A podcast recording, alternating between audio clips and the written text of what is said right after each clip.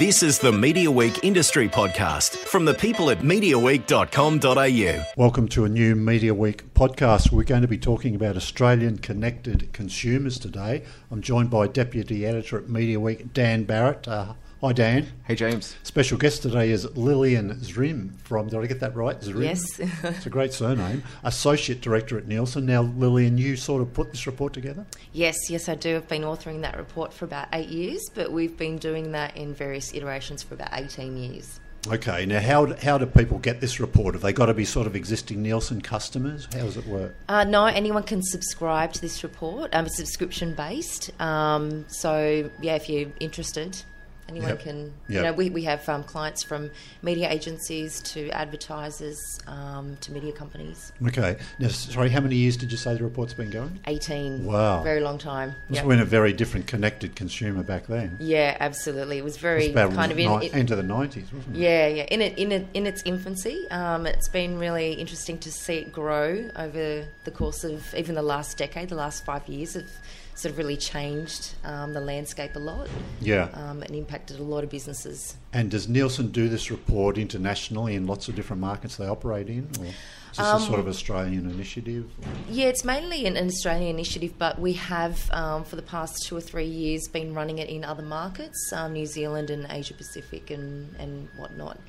Not on the scale that we do in Australia, but um, yeah, it's become an important landscape report. And the many data we talk about today, it refers pretty much to 2015. Yeah, so we take this um, measure in December of each year, and it's a look back over the calendar year over 2015. Right, yeah. Uh, Dan, there's lots of uh, stats in here. I, we're going to be talking about uh, technology, devices, screens, the video landscape, the online retail market, advertising trends. Where do you want to start? Well, I just thought maybe we'd start with the trend towards mobile at the moment. Uh, it says uh, that there's a discrepancy between older and younger viewers, uh, users, obviously, with mobile sort of familiarity. Now, is there much of a report sort of um, interest in uh, like the economic sort of differences between people? So I would presume that uh, people of whom are economically less well off are more likely to be mobile users. Would that be right? Um, we're not. I, I haven't got the data to support that, um, but it's more got to do with um, demographic preferences. So younger consumers really sort of tend towards mobile, whether or not that's sort of um, economically linked. Yeah. Um, we sort of haven't looked into that, um, but um, I think as we kind of um, those younger consumers who are digital natives, um, the mobile is just that type of device that they kind of turn to. It's their preference. Um, whereas for older consumers, it is still more the traditional PC. Yeah, because man, I do know there's global trends at the moment where, like third world countries, particularly, mobile is huge there because it's a really cheap entry point to computing for the first time. Yeah, yeah, absolutely. Um, um, yeah, definitely in those markets. Not so much in Australia. That's sort of not why consumers are turning to mobile, um, particularly young consumers in Australia. Yeah. Um, but it has been an entry level point into online um, media usage, particularly for third world countries. And in those countries, they have very cheap smartphones or you know cheap phones that can connect to the internet. Yeah. Um, and that's sort of enabling a lot of that online access. Yeah, I'm just thinking about my dad, of whom is a man sort of in his mid 60s now. Um, while he uses a desktop computer a fair bit, I've noticed his mobile use has been skyrocketing now that he's got the mobile that will actually have, you know, connected. You know, Yeah, it. yeah. Uh, it's interesting because older consumers tend to go more um, on traditional devices, Mm. but the tablet has been is more um, uh, of a preference for older consumers um, rather than the mobile, and I think that's got a lot to do with the larger screen Of as course, well. yep. And, that, and that does play into um, preferences too. I think older consumers tend towards larger screens. Younger consumers, they're very happy to use a very tiny screen. Yeah, so phablet's obviously probably quite popular with the older crowd. Yeah, Yeah. yeah. The um, just to it's probably good to, at somewhere at the beginning just to drop in some of those stats about the overall connectivity of now there's something like three and a half hours a day for the average Aussie online. Yeah, yeah, we're spending a considerable amount with online media across and the sort day. of how much of that time would be mobile? Can you sort of break that down? It's it's still um, if if I was to look at time spent on um, traditional devices like PCs and laptops versus mobile, um, to debunk some myths, even though there is a growing preference towards mobile devices, a lot of access is still on traditional devices. So, um, that partly through workplace usage, do you well, think? th- this or- report mainly looks at personal usage. Oh, that okay. includes personal usage at work. Right. Um, so, if we were to add in work, uh, that would definitely skew Yeah, okay, so even outside of the workplace, there's Yep. still a place for laptops and, and Yep. PCs. Yeah? Yep, absolutely. Um, within the home, um, particularly. Um, so there's still that reliance on those old, uh, those traditional computing devices, um, and I'd sort of lump laptops in with desktops there. But um, we are seeing a bit of a decline in terms of um, usage across those devices, but it's still where most access occurs. It's mobile, and the reason why we talk a lot about mobile is that's where all the growth is coming from. Okay. Um, and that's not just in terms of access, but the time that we're spending and across all the activities that we're tracking. The majority is still on PC, but it's downward, and mobile's up across everything. And you measure, a lot of the stats are people aged 16 plus, but you also track younger too, don't you? Um, right? Within this report, um, it's um, online Australians 16 plus, so that's just people that are using the internet, which is about 9 in 10 online Australians 16 plus. Yep. Um, but it's not the entire population. Um, but in some of our other measurement data, we do track from 2 plus. Okay, because there's a stat there on it's got active online audience aged 2 plus, it's 79%. Yeah, and, and in, in Australia, we actually have one of the highest um, connectivity um, across the world. So, you know, we love our internet and we love our technology in Australia. Dan, it's interesting they two's two, two years old as the uh, starting off. You know, Yeah, that's- that's some where- some young kids get shoved to. I suppose kids are getting a um, to use an iPad at that age to watch TV and stuff like Yeah. that. Almost. Yeah, we did. We did a, um, a youth study very similar to this Connected Consumer Report a couple of years ago, um, and tablet is definitely that entry level device for younger consumers to you know, in that very early stages. It's because they can't use things like keyboards and things like that. So, um, you know, the tablet is is a good device for that, and video is that very first entry point in terms of their online connection. So again, the tablet is more conducive to that than other sort of devices like the PC and the laptop. Yeah. So you kind of start with a tablet, and then you kind of, as you get older, you sort of end up with a tablet. again. Uh, you kind of think about platforms like iView and also Netflix. They really invest quite heavily into kids' content because they know kids are using these devices. And Yeah. yeah. and and video is definitely a big one for younger consumers, like kids and teens. Sure. Yeah. The um, as you said, yeah, one of your um, there's lots of great graphics in this report too. The the PC still reigns as supreme, or still reigns, but losing screen time to mobile phones. And you've got a list of the activities, um, the most common activities. Now is that that's by uh, both uh, by or diff, by desktop, comparing it with mobile, right? Yeah, just really to demonstrate. Um, we, we only really focus on sort of uh, in terms of that data. Yeah. Um, PC versus mobile because it's kind of um, across all different activities from search to watching online video to accessing news and social. We see that trend sort of declining for the traditional PC and, and moving upward for the Now mobile help, device. help me out here, Lillian, because I'm I've printed a colour a colour chart out in black and white. So I'm, does this does this show that desktop uh, slash laptop outperforms mobile in virtually all those categories still? Yeah, It's yeah. interesting. So, so and that, that- that's um, why I was, you know, uh, stating before that a lot of that access is still on traditional devices. There are some activities that already skew a little bit towards mobile, like for example, engaging with social TV Mm-hmm. or social media. Um, you can see that you know more people access on mobile than than um, than other activities, but they're still accessing it on the PC more. Do you think next year's report we might see some of these um, bars representing mobile move out ahead of PC laptop? Yeah, So I, I, suppose I think trending it- that way. Yeah, I think um, we'll we'll still start to see um, that gap narrowing between PC and mobile usage. Um, and in some um, areas, we've already seen mobile overtake, not necessarily in terms of what you're looking at there in terms of content consumption, but things like um, multi-screening, where you know the key multi-screening or second screening device that's watching TV and using the internet at the same time. That key second screening device used to be the laptop, and for the first time last year, it's switched to mobile. So already we're starting to see mobile sort of overtake PC um, in some areas, but um, not everything. So it's all pointing that. That's why we focus so much on the mobile. But um, you know, people are still turning to those traditional devices um, to do a lot of activities. Yeah, the um, it's interesting too, Dan. The percentage of the total population online by age group. Uh, the biggest age group's 45 59. More people. Yeah, and that's um, Who would have that's thought? Yeah. Yeah. You sure this right? Well, Yeah. that's not just because we've got more people in Australia of that age group. Is That's that the, that's that's what yeah. Oh, is that You're looking at a profile But that's there. a percentage, though, isn't it, of that demo? So it doesn't matter how many there are in that number, does it? I know that's a percentage of overall people.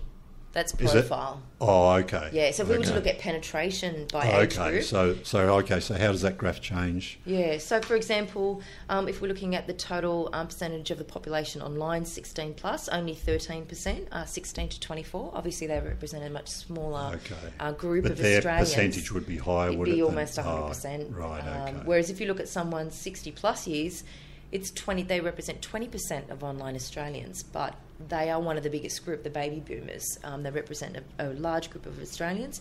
It's probably um, less than that. I don't know what the figure would be, but it definitely wouldn't be 100%. So I'm thinking a lot of advertisers might be surprised though at this that because digital seems to sort of say, oh yeah, you've got to go after Yeah. the youngsters, you know, but there's actually more people online aged 45 Yeah, plus and I than the youngest. So a lot of people are probably missing potential business by not including that in their um, their Yeah. marketing. Yeah, I often, um, uh, when I'm talking to um, our subscribers about some of the insights across the report, we do tend to focus a lot about the reach of younger consumers because they are much higher. Um, but I always tend to point out the 60 plus age group or the older consumers. Um, I think it's something like video on demand, still 40% of our online 60 plus audience are watching video on demand um, compared to you know maybe 70 or 80 percent of our 16 to 24s and that's not an insignificant amount of consumers. So um, yeah we tend to skew more towards um, the younger demographics just because that's where all the big punchy stats are. Yeah. um, and they sort of are leading the charge in terms of some of that access. But lots of older consumers are doing that. Um, lots of activities online. So it's still a quite a viable channel to reach them Yeah. Now, I'm really interested in time of day that people are accessing content. Now, the version of the report I have is missing those pages, so Oh, I'm okay, hoping you yeah. can sort of fill me in on some of this. Yeah. Uh, so, what time of day are people watching, particularly video on demand content? Video on demand actually, um, and most video, and if I was talking about video to include TV, includes Yeah. in that evening prime time period. Mm. So video on demand, most people are watching in that evening period. Um, but um, yeah, they are snacking on that content or watching that content across the day as well. Yeah. So now, traditional prime time. Yeah, the line that we keep on being given by the SVOD providers in Australia is that people are watching a lot of primetime TV, and then as things start moving out of like that 7:30 to 8:30 sort of time, people starting then start gravitating towards video on demand services like Stan, Presto, Netflix. Does that sort of track with what you found? Um, I don't. No, it's not. We're not sort of seeing um, a lot of late night viewing in terms of video on demand, in terms of what consumers told us throughout this report. Yeah. It is still really within that prime time period. Um, but there is there is still some consumption late at night, but so is traditional TV as well. So essentially, the consumption is more or less what we expect from broadcast TV, which is bulk of people really watching between say maybe six to nine o'clock, and then it just starts dropping off. Yep. Yeah. Yeah. Yep. And so that's obviously across both broadcast and SVOD. Yeah, yeah, Yeah. we're not sort of seeing that um, correlation between a drop in broadcast viewing and then an increase in video Yeah. on demand. It's generally, I think, the time when consumers have that availability to sit down and consume the content that they want to consume. Mm. That's where we're seeing most of that consumption happening, not a switching between the Yeah. two. No, that's always what I've kind of assumed, but yeah, it's great to hear you sort of backing that up. Yeah. Yeah. Lillian, you've got an interesting section there on wearables. Has, Yeah. has that been in the report long?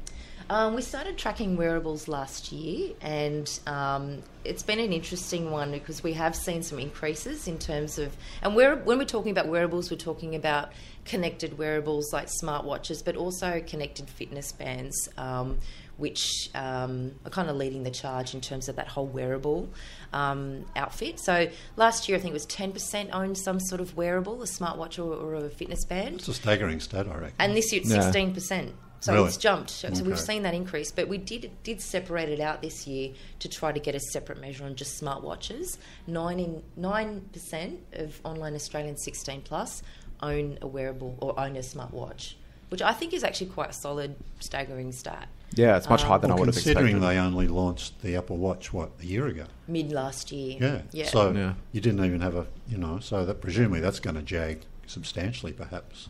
Yeah, in the yeah. I mean, Samsung um, certainly having um, some some success with their uh, Galaxy Gear.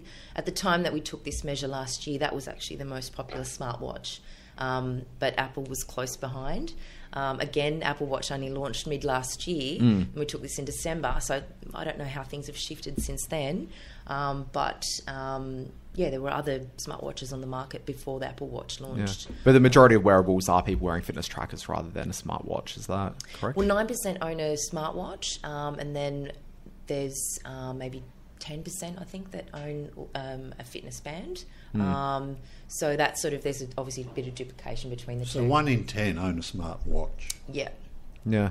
You, you, I would have never thought that. You reckon that's high, isn't it? It seems a little higher than I would have expected. But I mean, you also sort of look around and yeah, you've got quite a few Android smartwatches out there, and then the Apple Watch has been sort of reasonably successful. And like I've got an Apple Watch, and I do see them around a fair bit. So I mean, ten percent seems very high. But But that's the Yeah. great thing about this report. It, because there's lots of perceptions out there, aren't Yeah. there, about this and that, and, and something like this just comes in and blows half of them away. You go, wow. yeah, Uh, one of the things that caught me, and this sort of is tangential to the connected watches, uh, smart watches, uh, is contactless payments. Yeah. Now, obviously, since you've done this report, we've seen ANZ, one of the big four banks, embrace Apple Pay. Would you expect that when you do this survey next time, uh, like you know, twelve months from now, that you're actually going to see that the number of contactless payments have skyrocketed? Yeah, definitely. And um, that's something that we've seen increase over the past year. So that 67% of consumers have used the contactless um, card payment, pa- like PayWave or, pay, or PayPass, um, and about a third are doing so regularly. So that's we've seen that increase, and certainly as more applications or more um, um, technology um, enters the market, we're going to see that increase. So consumers are not um, necessarily concerned about using that type of um, contactless credit card payments. Um, if we're going to shift the conversation to talk about mobile wallet, Yeah. that's still taking a little bit of time, and I think that's because consumers are maybe a little bit more concerned around privacy around mobile wallets that are using your phone to, to actually make that contactless payment rather than your actual credit card. Um, but it's it's, it's growing, and Yeah. contactless credit card payments um, are certainly that uh, paving the way to move towards mobile wallet. Mm. Weirdly, because I've been using my smartwatch to make the occasional ANZ payment, I actually trust my watch and smartphone a bit more than I do just the card. Oh right, interesting. Yeah, Just, uh, I suppose yeah. your watch is quite personal too. Like as as you're wearing that. Um, but yeah, I think when we're talking about the majority of the population, I think there's still largely a concern around that privacy. I think for me, because there's the really. fingerprints involved, that kind of. Ah, yeah. that, that would be it then. Yeah. And that too, you'd think you may, or it's maybe a lot of tech guys are into all this, but look, the stats for women are, are nearly line ball with uh, males. Yeah, so definitely in terms A lot of women ownership. like their um, their um, Fitbits and stuff like that. don't they? Yeah, so um, uh, yeah, women definitely tend more towards the fitness bands, but I think it's about um, seven percent still own a smartwatch compared to ten percent um, of males. Yeah. Um, Sorry, I just got one more thing, just Go something on. else that was missing from my report. Uh, there's the focus on video on demand. Yeah. Now, is there much? Did you guys do much research into who's watching overseas services against Australian services? For We do. Um, for the, for the last few years, we've been capturing the destinations that people have been using to watch video on demand. So before Netflix launched last year, we already started to capture a measure of like amongst our video on demand audience, which is about half of um, the Australian population. Six percent at the point at that point in 2014 were watching Netflix, which wasn't even in six Australia yet. six percent of all Australians. No, six percent of our video on demand audience, Okay, which yeah. is about half of Australians. Sure. So, even bef- before Netflix launched in Australia, people were circumventing that geo blocking um, Yeah. to, to get that overseas content um, or to get to, for that from that provider. Um, that's obviously changed in the market in the last year, given that Netflix Australia has launched here. But there's certainly still that same proportion of people that are actually still accessing overseas content. So it's still hovering at that six percent mark. yeah, Yeah. Um, so six percent. Okay, so obviously the pie would have grown a fair bit with more competitors in the Australian market. Yep. So it's still sitting at six percent then. Like, is that? Um, it's six percent of the video on demand uh, audience, but Yeah. the video on demand audience has grown. Of course, So last yeah. year, I, th- I think the previous year it was fifty-five. It's now fifty-nine percent. Um, and based on uh, consumers' intention to start watching video on demand, 67% by the end of this year. Okay. And when we're talking about video on demand, we're actually talking about long and short form content, Yeah. um, illegal and official sources like catch up or, or subscription video on demand. It's all kind of encompassing. But um, you know, for the last few years, it's sort of been on the up and up. Consumers really sort of getting comfortable with getting their content from online sources. Yeah, that's not including sort of torrents or anything like that, is it? It is. Oh, it is. Yeah, Okay. yeah. Although we have seen some You've seen a change in that, right? Yeah, yeah. So I think. Um, you know, with this advent of video on demand in the Australian market, you know, there's been lots of reports about how, you know, traditional TVs on the decline and whatnot. We're not really seeing that it's having that massive impact on traditional TV. It's actually having more of an impact on illegal access of content. And certainly the government has taken measures to try and stop consumers going to illegal sites and they've closed down sites like Pirate Bay.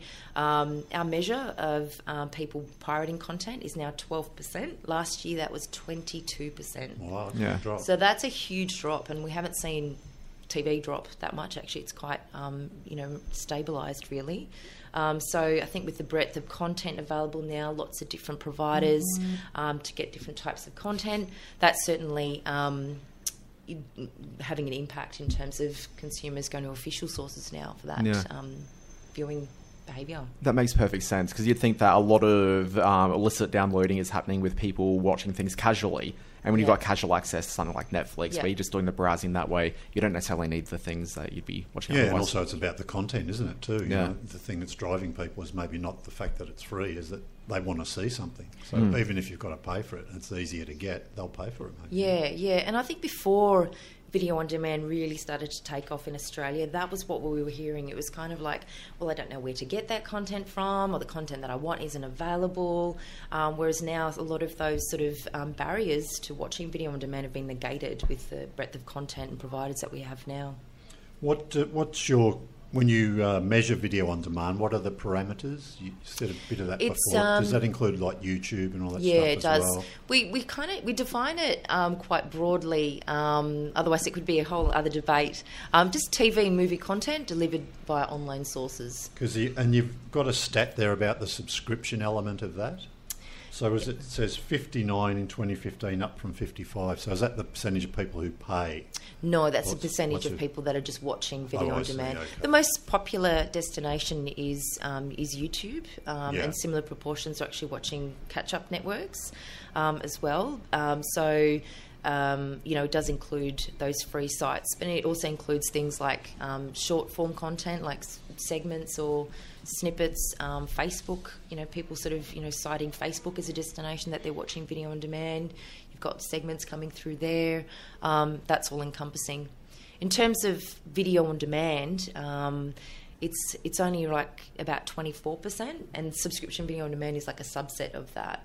Okay. So, um, if we were to talk about video on demand and consumers, you know, flocking to the internet to watch TV and movie content, actually paying for that content is a lot less than the free services that are available. Yeah. Now, Facebook's really interesting when I use the fr- when you use the phrase "video on demand" because that's being served to you regardless of actually being on demand. It's just kind of coming to you. So, how are you going to differentiate that, or do you? Yeah, we, we sort of um, uh, put that in front of our consumers as a destination where people can get content Yeah. because it's it's not necessarily an on-demand platform Because you're not Um, making the active choice. Yeah, well, I- Yeah. I suppose it's coming through your feed, and you're making a choice to actually view that content or not. And Mm. I suppose that content is also being served to you based on your preferences and things like that. Um, but when we try and put a measure on, um, you know, how people are watching TV and movie content, you know, whether that's sort of snacky content. Um, we think that social is certainly an area, a platform that um, consumers, particularly younger consumers, are getting exposed to that type of content. You know, whether or not it's full pro program or more snacky Yeah. on Facebook. Do you think Um, Facebook Live is going to explode that figure out a bit over the next 12 months? Um, I think. You know, there is certainly, they have been focusing a bit more on video um, Yeah. in terms of their platform. Um, I can't quite say. Um, I do know that um, in, within our report, we've got um, about 70% of the online population, 60 plus, that have an active profile on Facebook. So when you think about that's that's quite a broad section of the population, including our 60 plus audience. Um, certainly, they've got the eyeballs there to be able to serve that kind of content, whether or not they actually become content versus communications platform or social platform, that's a whole nother story. Yeah, I found my time on site via mobile with Facebook has increased dramatically in the last few weeks from Facebook Live. Like every so often something will come through. I saw Trump uh, protesters a couple of days ago and found myself watching for like half an hour on it. Uh, Yeah, all it's right. Oh, time well spent, Yeah. Dan. Yeah, I think when you've got sort of the masses um, captured in a location, you certainly have, um, you know, quite a bit of power in terms of putting content in front of that audience. Yeah, very much so. Uh, I want to ask you about online shopping, something close and dear to many people's hearts. Um, that continues to explode too, doesn't it? Yeah, I think um, in Australia, it, it's you know, if I was to talk about the last five to ten years, it has been a slow process in terms of moving consumers towards online in Australia, and that's why lots of consumers went overseas to buy content. But um, we've got a significant amount of Australians now purchasing goods and services online. It's like the reach is like nine in ten of our online consumers. Um, but we have seen a big shift in the dynamic um, of online retail in the last year. Um, not so much in the proportions that are purchasing, but what we're purchasing. What they're buying, yeah. Yeah. Now, do you track sales within Australia and buying from overseas sites at all? Um, not in terms of a dollar value, but in terms of the proportions that are purchasing locally. Okay, so Australia's offshore. moving up. Is that what you were alluding to before? That, or is there still a lot of people buying internationally? There's still a lot of people buying internationally. Um, I think that um, although retailers are still ca- are- are capturing that Australian audience in the local market now because there's been a lot more focus in terms of online offerings Yeah. uh, for sales. You say in the notes things like clothing, shoes, accessories. Are they the thing that have been creeping up? More people Yeah. are comfortable buying that stuff online. Yeah, so you know, for as long as I can remember within this report, um, travel has been one of the key categories purchased online, and some of the more entry level um, purchases have been things like digital downloads and whatnot. So that's sort of uh, quite easy. But over time, we've seen those, um, you know, physical goods really creep up. Fashion is certainly one that has crept up. For the first time last year, we saw clothing, shoes, and accessories take the top spot in terms of what was purchased. Um, uh, in online retail in Australia, which is a significant change, and um, things like food and grocery as well. So, food and grocery excluding takeout, we saw um, jump up also for the first time um, last year. You mentioned travel, but I wonder, Dan, there's just, you know, when you're booking a trip, there's just so Yeah. many alternatives and options online. Yeah. This is where the sort of bricks and mortar retailer is making a bit of a comeback. People have started realising you can actually go into your travel agent who's on top of all that stuff and they can lead you straight to the best deals. So you maybe can research it online, but maybe when it comes to that final decision, a lot of people seem to be trending back to the travel agent. Yeah, or is it is the travel agent actually increasing again, or is it just that they're being diminished and dwarfed by the number of people buying physical goods? It's it's more um, travel is still increasing in Yeah. terms of um, the proportions that are purchasing that category online. It's just that other categories have taken over. Um, so as people become more comfortable with purchasing things like um, clothing, shoes, and accessories, and you know a lot of retailers they have like same day delivery, free returns. You know it's made it so easy and, and really. Uh, alleviated a lot of the barriers for consumers in terms of purchasing um, physical goods online. So, um, you know, why not? Uh, but I don't think it means like the death of bricks and mortar. I think that they definitely have a place. And what we're seeing in, ter- in, in terms of the research that's coming out of this report is that even um, cons- that, that path to purchase is not linear. They're using online to even just help research, but that's pushing them into bricks and mortar as well. Um, so yeah, there's still um, there's still quite a value in terms of that. Uh, what role is showrooming playing in that decision-making process at the moment? So, are people still going into stores and then purchasing online while they're in a store, or is that diminishing while they're? Um, th- there are yes, there are some Yeah. um, people. Um, we we actually cover that in the report too. Uh, the proportions of people that are actually going in store, looking at something on the shelf, and then buying that item while they're standing right in front of it Yeah. on the shelf. Well, 'cause you can price search mobiles- elsewhere and- yeah, yeah. mobile's really facilitating that, and it's it's not so much. Um, uh, it, it's all driven really by you know price is one of the key things that consumers are really driven by. So you know if they're going to see something on the shelf and purchase it online, I can guarantee you that main driver of that is price. yeah. So um, you know so it's price more- comparisons, are they still popular? People that's still one of that. the main things that consumers are turning to online research or turning when they're researching goods and services, that's one of, that's at top of the list.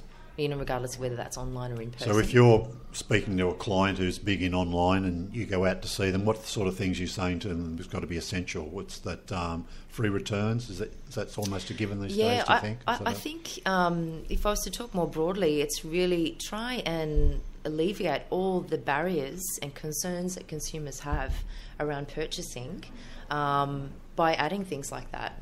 You know, and also if, if if you've got a website, make sure that that's a real, you know, user friendly experience. Um, that you know, there's no sort of um, uh, bumps along the way to that purchase that can you know cause frustration in terms of and a as consumer. fewer screens as possible between the Yep. yep. deciding to buy it and checking out or whatever. Yeah, that's right. Yeah. Yeah. Uh, now, in the report, you do cover people's willingness to pay for ephemeral content like music or digital downloads. Like, what change are we seeing there? I think um, they're like Australians. Uh, you know, if I was to talk about um, Australians in general and our propensity to pay for content, we Yep. all know that This is part of my Australians second don't like to pay for yeah. content, right? um, but you know, we are starting to. It's, it's moving towards towards that um, that sort of area. Yeah. Um, but um, But against overseas trends, we're still a little reluctant. Is that safe to say? Um, I think, yeah, I think a little bit. Yeah. Um, you know, we're not sort of easily accepting of that content. We kind of Yeah. want to know all the details, like what am I getting? Um, you know, what, what's that value I'm getting out of you know every dollar that I'm paying for that. So, Mm. um, But yeah, is it also maybe just sort of habits being broken at the moment where we've spent so long sort of grabbing stuff for free online that now we're changing that behavior? yeah, look, and I think um, definitely when we look at younger consumers, they're born into a world where they they, they get everything for free, or they, they know how to get it for free. Yeah. Um, and certainly that's that's making it a little bit harder to get consumers to pay for that content. And So you think it actually is harder now to get people to pay because you got that younger generation of whom are when they sort of reach their twenties when they actually have some money to spend, Yeah. they're still not making those purchasing sort of decisions. I think well with younger consumers they they're willing to pay if it's quality. Mm. So they kind of understand that that um, that trade off between something that's not quality and something that, that that's quality. Um, I don't think it's necessarily going to be a barrier to paying for content. I think it's just more of a long road in terms of that. So when you're thinking about um, music, for example, that was one of the first things that um, consumers were you know, turning to online to get that content for free, you know, whether that was legal or not. Um, but here we are at a point now where consumers kind of pay for that content. And yes, Yeah. there is some element of getting that for free, but that was a very long road to getting consumers to pay for that particular content. So um, I think that's with anything, um, with that, whether that be news content and video, it's about, well, what quality am I getting but for paying for that that I can't get for free? Um, Yeah. Are teenagers paying for things like Netflix and Spotify, or is that happening in the twenties onwards? Um, younger cons- actually, well, you see, younger consumers um, uh, are paying for Netflix. So, um, in terms of their audience, it does skew skew young. Yeah. So I So think. just we should uh, clarify young. So is this teenage or is Oh, this young. twenty, or is this young at heart? Damn young. Young. well, Yeah. you know, when I talk Are these young, the people that should be getting off our lawn?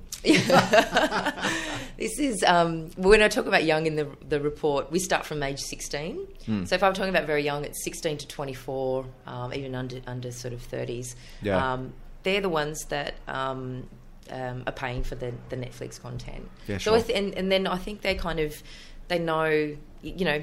Um, content availability of our Australian Netflix versus U- US Netflix aside, they know that um, they can get the content that they want or that it's going to be quality content.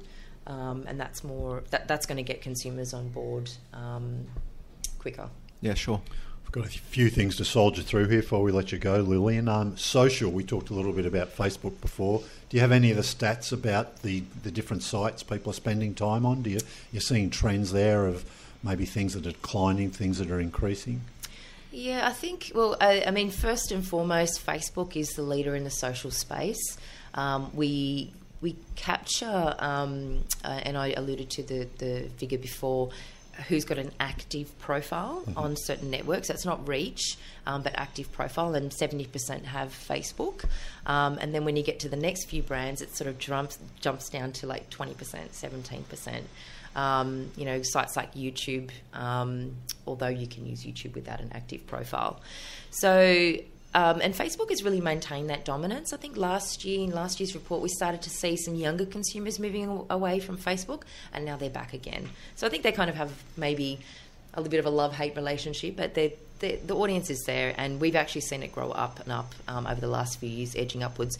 What we are seeing um, is an increase in terms of some of the smaller niche sites, um, image and messaging based platforms like Instagram, Pinterest, WhatsApp, and Snapchat, which all cater to very different types of segments for quite niche, but they're the platforms that we're actually seeing on the increase in the last year.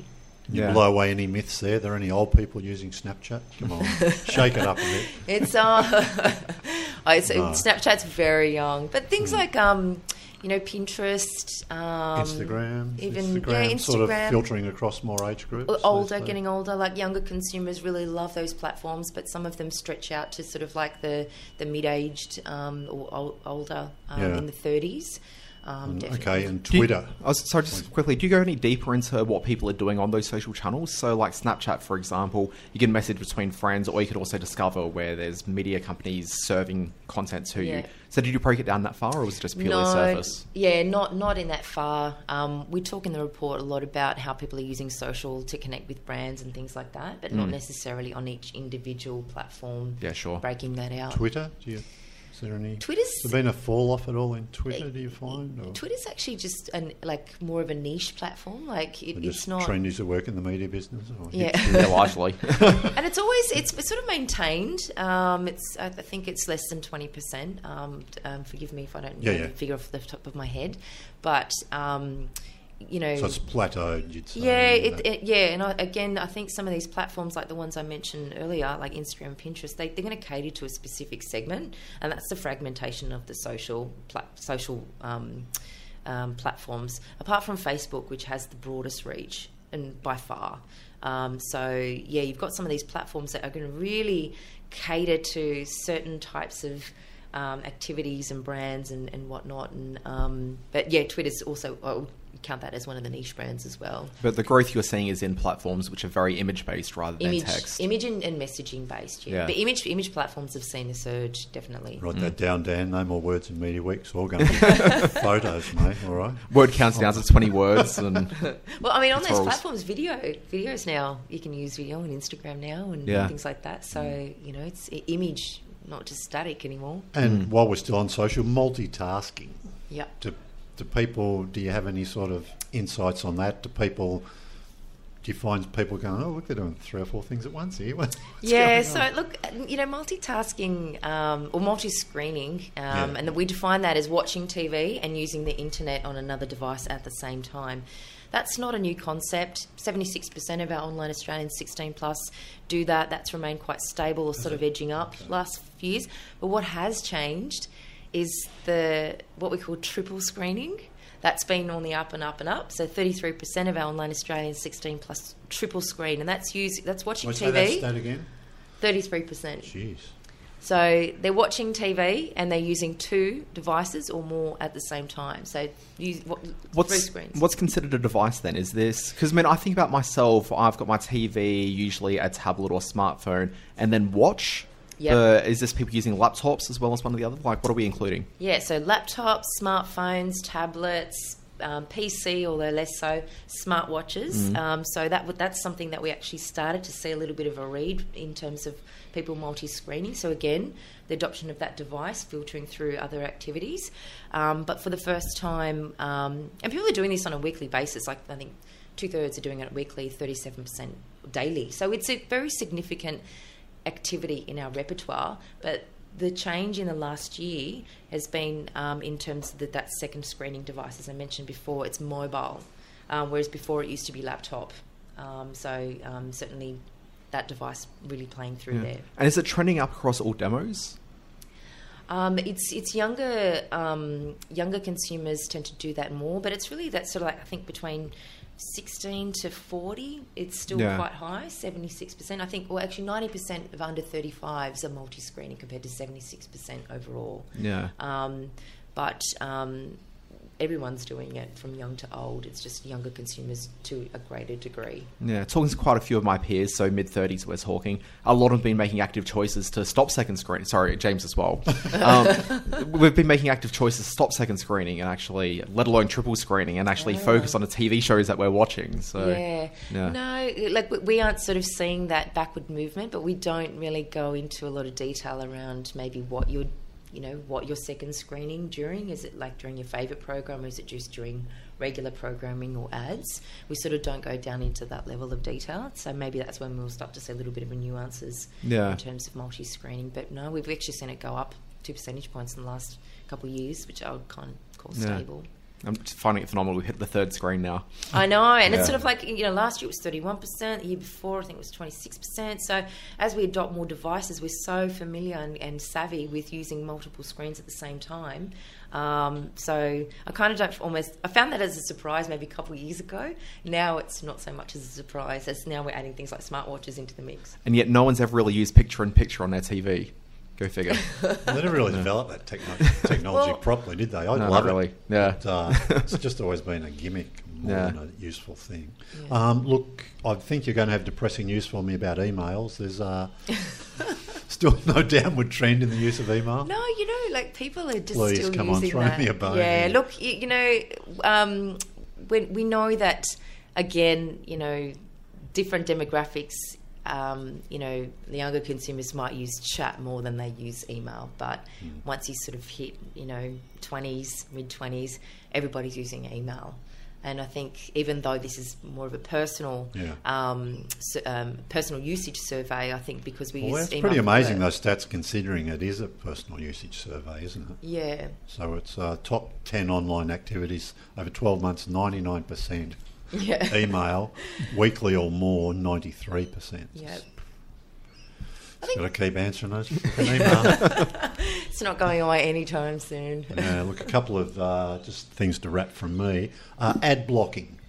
Interesting. Is, yeah. it, is it moving more to video ad blocking these days? I mean, you know, is it is it both? What's going on? Well, I, th- I think um, we look at we don't look at necessarily the format um, that people are blocking, but more the device Uh-huh. that people are using for, for ad blocking technology, and um, it's mainly P- traditional like devices like PCs and laptops. I think a third are telling us um, that they've got some sort of ad blocking technology on that device. When we're looking at smartphone users and tablet users, that figure drops to about ten percent.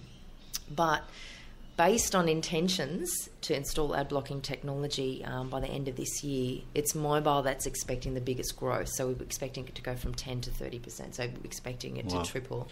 Um, Do you find those intention things often don't come true though? Oh, uh, yeah. Look, Yeah. it's it, it's an intention, Yeah. but um, I think what it definitely points more to is not necessarily a hard But figure of exactly. Hmm. how much people are going to be ad blocking. It's more there's a real desire there uh, for people to, to use that type of technology. Um, it always tends to fall a little bit short, occasionally above, but I think that's sort of certainly. Um, an issue for those particular devices. And when you think about younger consumers, if we're going to talk about younger consumers again, they're more aware of ad technology, ad blocking technology. They're more likely to be installing those ad blocking technologies. And when you're thinking about mobiles, that's a key platform to reach younger consumers. But then they're also using ad blocking technology. Presents a few issues there for advertisers. When we're talking about ad blocking technologies, are people more concerned about web ads or ads being inserted into video? we didn't really delve into that um, Yeah. a lot. I think. Look, I get the if feeling ask- there's more video now than Well, because I mean, my general on- frustrations are always much more geared towards ads being inserted into video. But I'm also thinking about the number of companies now working on server side ad insertions. So there won't be any way to really differentiate from a technology standpoint if you're watching the video being served or the video that's you know being loaded in as an ad. So like while there's that intention to stop it, people may just not be able to if video is their biggest concern. Yeah, yeah. And Um, your message to publishers would be, I guess, is try and not disrupt the viewing pleasure, the viewing um, uh, experience too much, because then people won't be motivated to get an ad blocker. Yeah. Or is this a sell out of your industry now and just pack Look, up? Look, consumers are always going to give the most negative view of advertising, and when you when you ask them that question, they're always going to have some sort of negative view. But what we hear from consumers time and time again is, "I'm so much more accepting of an ad if it's relevant to me, or if it's going to give me some information or an offer or whatnot." So, I think, you know, advertise. If I was to sort of um, put a message out there to advertisers, it's really about um, thinking about the message that you're conveying to that consumer. Um, and really, the, the consumer is, has all the power and the choice these days, and um, really understanding your consumer and trying to give them something that, that you know that they're going to need and help align that also with your brand at the same time is really what's going to sort of break through. Um, and you know relevancy as well. Yeah. Um, the last thing I want to know from you, Lillian, is your own personal tech. I mean, not, you don't seem to have a wearable on. I mean, No, I've you, know, you haven't brought in here a, a bag full of you know gadgets or anything. Just tell How us do you about know what. that? Well, okay. Well, that's All what I want to know, though. What I'm asking you. You're, you- you're making me feel bad. I've been second screening this for entire thing, and tell us. Tell us. So let's start with the wearables. You got. You got I any don't wearables? have I don't have a wearable at the moment, but I have been thinking about the smartwatch. so your intention? You've Yeah, got my a possible intention. intention. I'm one of those people box? that I, I definitely do um, want a smartwatch. Uh-huh. Um, but I have a tablet. Um, I have a What have you, lap- Android or iOS? It's a tab. Uh, it's an um, iOS. Yep, Um, okay. which is is the leader in the tablet. Yep, Um, okay. Whereas smartphones, Android's leading. Okay. Um, What's your smartphone? it's an it's an Apple. Yep. Um, I've got a lap tab, which is It's a laptop. well, kind of like a phablet. It's a laptop and a tablet. So it's the Surface Pro, um, which you know is a tablet but also a laptop Yeah. at the same time, which I think is going to be the next big thing. I You've find got all the same gear that uh, Dan's got here. no, I've got the Surface Book. I've got the fancier version of the. Oh, right. Does it have touchscreen though? Uh, yeah, it does. Oh, Yeah, he's got to one see, up that's- himself, doesn't he? Sorry, let me just. of our Uh, there we go. Come on, Dan. That's Um, very poor. I know. But I have a smart TV and I have a games Do you? console. What sort of TV? Um, it's a Sony Bravia. Okay. I've got a T box. It's internet connected, yeah. Yeah, it's connected by my T box. The T box is the Telstra Yeah, one, yep. yeah, but I'm looking to upgrade that to the new Roku. Okay. Um, Yeah, that's Telstra TV. yeah, um, and um, a PlayStation and um, Xbox. wow, so you do have a lot of gear. Yep. It's all kitted out. Do you think you're average um, from what you look at this survey? Do you think? I think you maybe a bit more. or- maybe a bit more um, than average. Um, but we know like a quarter of consumers are using three or more devices regularly, not not necessarily for multi screening, but just on the fly. Um, so I'd say a little bit more than regular. Um, I probably watch and connect to content. Uh, connect to the internet and content on my TV a bit more than what normal consumers do, um, but I figured that one out early. So great. All right, look, Dan, you got anything else you want to end on? Uh, no, I've offended the guests, so I'm perfectly good to wind things out. That's great. So, look, it's Nielsen. If you go to their website, you'll be able to probably find out a little bit more about this report. Yep. How you could get one if you're interested. It's just fascinating stuff here. It uh, covers a lot of ground. Uh, Lillian, thanks for coming in. pleasure. Thank you.